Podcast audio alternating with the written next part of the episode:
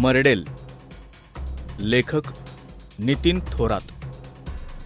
भाग पहिला. सौताच्या नवऱ्याच्या डोक्यावर अक्षता टाकणं यापेक्षा मोठं दुःख कोणतं असू शकतं?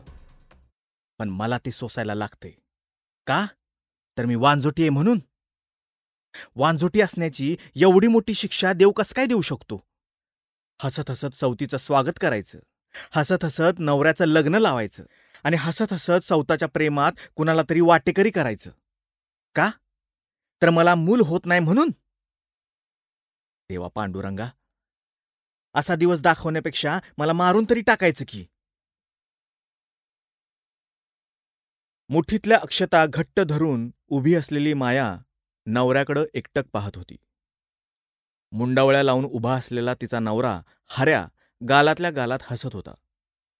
समोर उभी असलेली कवळी तरणी पोर पाहून त्याच्या मनात उकळ्या फुटत असणार. नवऱ्याच्या मनातली उत्सुकता न कळण्याएवढी माया वेडी नव्हती. आज पुन्हा एकदा आपला नवरा सुहागरात्र साजरी करणार. साडेसतरा वर्षाच्या कवळ्या पोरीसोबत रात्रभर गोधडी वल्ली करणार. बरोबर दहा वर्षांपूर्वी जसं त्यानं मला कुस्करून टाकलं होतं तसंच.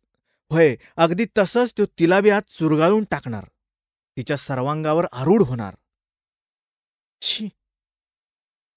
समोर उभ्या असलेल्या नव्या नवरीच्या गोऱ्या गोऱ्या मऊ गालावरून हऱ्याचे डोळे फिरत होते. त्याच्या डोळ्यातून स्त्रवणारी कामवासना मायाच्या डोळ्याला सलत होती. मायाच्या मुठीतल्या अक्षता घामानं ओल्या चिंब झाल्या होत्या. काळीच तर पंख तुटलेल्या चिमणीसारखं बरगड्यांमध्ये धडबडत होतं. राहून राहून ती मेंदूवर थंड विचारांचा बर्फ ठेवण्याचा प्रयत्न करत होती. पण क्षणात त्या बर्फाचीही वाफ होत होती. स्वतःच्या नवऱ्याचं लग्न स्वतःच्या नवऱ्याची सुहागरात्र आणि हे सर्व काही आपल्या स्वतःच्या मर्जीनं. विजेच्या वेगानं जावं आणि फाडून टाकावा तो आंतरपाठ तोडून टाकाव्या नवऱ्याच्या कपाळावरच्या मुंडावळ्या आणि ढकलून द्यावं त्या नव्या नवरीला असं मायाच्या मनात आलं. आणि क्षणात तिच्या अंगावर शहारा आला. उजव्या हातानं डावा हात चोळत तिनं डाव्या हातावर तरारून उभा राहिलेला शहारा घालवला आणि उसणं हसू चेहऱ्यावर आणत ती विचार करू लागली. काय विचार आला यो आपल्या डोक्यात? आंतरपाठ फाडावा मुंडावळ्यात तोडाव्या नवरीला ढकलून द्यावं? शी. अगं तू वांजुटी नसतीस तर तुझ्या नवऱ्यावर अशी वेळ आली नसती की. तू नवऱ्याला बाप होण्याचं सुख देऊ शकत नाहीस म्हणून तुझा नवरा दुसऱ्या बाईसोबत संसार करायला तयार झालाय. लोकांना एक बायको सांभाळणं मुश्किल असते. इथं तुझा नवरा दोन दोन बायका सांभाळायला तयार झालाय. आणि तुला त्याची सुहागरा तर आठवती होय. त्या नवरीचं कवळं शरीर दिसते पण शेवटपर्यंत दुसऱ्या लग्नाला नकार देणाऱ्या नवऱ्याचं राकट मन नाही दिसत. हं? अगं तुझ्या नवऱ्याला वाटलं असतं तर रोज कवळ्या रांडबरोबर झोपला असता की त्यो हो? आयुष्यभरासाठी कशाला दुसऱ्या बायकोचं लोडणं गळ्यात अडकवून घेतलं असतं त्यानं? उलट जन्माचे उपकार केलेत त्यानं तुझ्यावर. हे इसरू नकोस. त्याला वाटलं असतं तर त्यानं कुठली बी पोरगी आणली असती घरात. पण तुला सवतीचा जाच नको म्हणून त्यानं तुझ्याच बहिणीसोबत लग्न केले सख्या मेहुनीसोबत लग्न करून त्यानं तुझ्या आयुष्याची चिंता मिटवून टाकल्या. देव आहे तो देव. पण बहीण असली म्हणून काय झालं? आधी होती बहीण. आता सवत झाल्या ती माझी. लहानपणी जेव्हा आम्ही दोघी भावलीचं लग्न लावायचो तेव्हा दोघींना दोन भावले असायचे. आठवते हो मला तवाचा एक प्रसंग. एकदा तिच्या भावल्याचा हात तुटला तेव्हा आईनं तिला माझा भावला लग्नासाठी दिलता. त्यावेळी मी दिवसभर जेवण केलं नव्हतं. मी थोरली असली म्हणून दरवेळी मीच का सहन करायचं? आता तर भातुकलीचा खेळ बी नाही. खरं आयुष्य आहे. आणि या खऱ्या आयुष्यात बी मला माझा भावला माझा नवरा तिला द्यावा लागतोय मग कसं सण करू मी हे? कुणाला सांगू? आणि कुणाला समजायचं हे? बहीण असली म्हणून काय झालं? आता सवत झाल्या ती माझी. मायाच्या मनामध्ये कमालीची उलघाल चालू होती. पण हा गोंधळ तिच्या व्यतिरिक्त कुणालाच ऐकू येत नव्हता. लग्नाची गडबड चालूच होती. आंतरपाठ पडला आणि सनई चौघडा वाजू लागले. नवरदेव नवरीनं एकमेकांच्या गळ्यात हार घातले. फोटोंचे फ्लॅश उडू लागले. उपस्थितांना जेवायला बसायला सांगितलं गेलं. तशी मायासुद्धा काळजातली काजळी झटकत कामाच्या गडबडीत असल्याचं दाखवू लागली.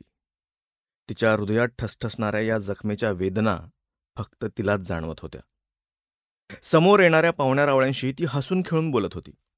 पण प्रत्येक नजरेतल्या सहानुभूतीनं माया आज अक्षरशः घायाळ झाली होती. मांडवात तसे फारसे लोक नव्हतेच. मोजून असतील की ती तर पन्नास किंवा साठ. पण त्या शेकडो डोळ्यांमधून निघणारी एकही नजर अशी नव्हती की ज्यामध्ये सहानुभूतीची भावना नव्हती. मायाला मात्र ते नको होतं. तिला राहून राहून ओरडावंसं वाटत होतं. सगळ्या वराड्यांना ओरडून सांगावंसं वाटत होतं की असं बघू नका तुम्ही माझ्याकडं. होय मी स्वतः परवानगी दिल्या माझ्या नवऱ्याला माझ्या बहिणीसोबत लग्न करण्याची. माझ्या परवानगीशिवाय हे लग्नच झालं नसतं. आणि मी जर ठरवलं असतं तर हे लग्न मी होऊच दिलं नसतं. तुम्ही असं सहानुभूतीनं बघून माझ्या मनात नसलेल्या जखमेवर कशाला उगीच मीठ चोळताय? आणि मला काहीच फरक नाही पडत तुमच्या असल्या सहानुभूतीच्या नजरेनं. मी खुश आहे.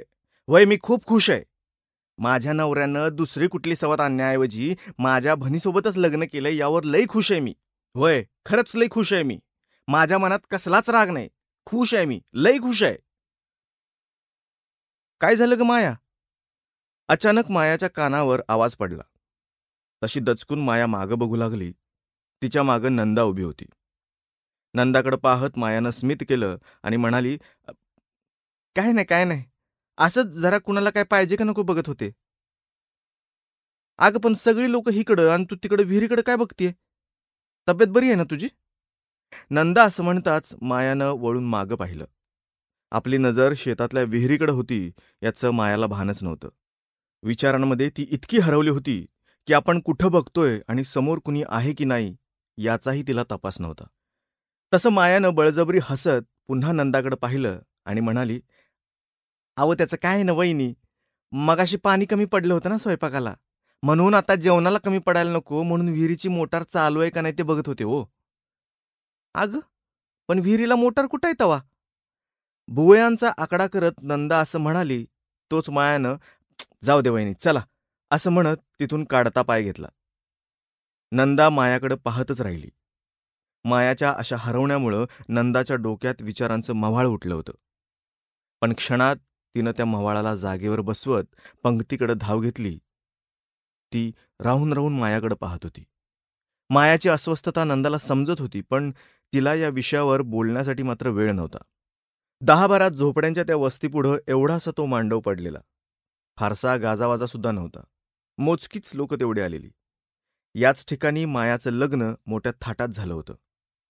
तीन चारशे पत्रावळ्या उठल्या होत्या. पण आज मात्र पाच पन्नास पत्रावळ्या आणि त्यावरही बुंदी आणि भाताचं जेवण देत सगळं काही उरक्त घेतलं होतं. ना बँडबाजा ना नाचगाणं ना कसली चेष्टा मस्करी ना फटाक्यांची आतिषबाजी. मायाचं लग्न झालं तेव्हा धाकटी वासंती अवघ्या दहा वर्षांची होती. तेव्हापासून आजपर्यंत आपलंही लग्न मायाताईसारखंच धूमधडाक्यात होईल असं स्वप्न ती रंगवत होती बिचारी. पण आज तिच्या स्वप्नांवर शेणाचा सडा पडला होता. आज तिचं लग्न होतं पण तरीही तिच्या मनात फारसा काही आनंद नव्हता. तिच्या मनातले विचार तिच्या कोवळ्या मनाला कुरतडत होते. काय गुन्हा होता माझा? माझ्या आयुष्याची स्वप्न रंगवली होती मी. हा गुन्हा होता का माझा? का कुठल्या पोराबरोबर पळून गेल नाही? हा गुन्हा होता माझा. आईबापांनी दहावीतनं शाळा सोडायला लावली तेव्हा एका शब्दानं काही बोलले नव्हते म्या. माझ्या शाळेत शिकणाऱ्या संपतवर माझं प्रेम होतं हे बी कधी मी आईवडिलांना बोलून नाही दाखवलं. पण ताईडीला तर कळायला पाहिजे होते का नाही? तिला तर माझ्या मैत्रिणीने सांगितलेलं बी होतं. आता मला माहिती आहे आपलं खेडेगाव पडतं आपल्या इथं लव्ह मॅरेज नाही होऊ शकत. पण म्हणून असं दुसावट्यावर देणं बरोबर आहे का? मला वाटत होतं माझा नवरा राजविंडा असावा दाजींसारखा असावा. पण म्हणून दाजीच माझा नवरा व्हावा ह्यो कुठला न्याय? दाजी तायडीवर जीवापाड प्रेम करतो म्हणून कधी मंदी असं वाटायचं का बाई दाजींसारखाच नवरा असावा?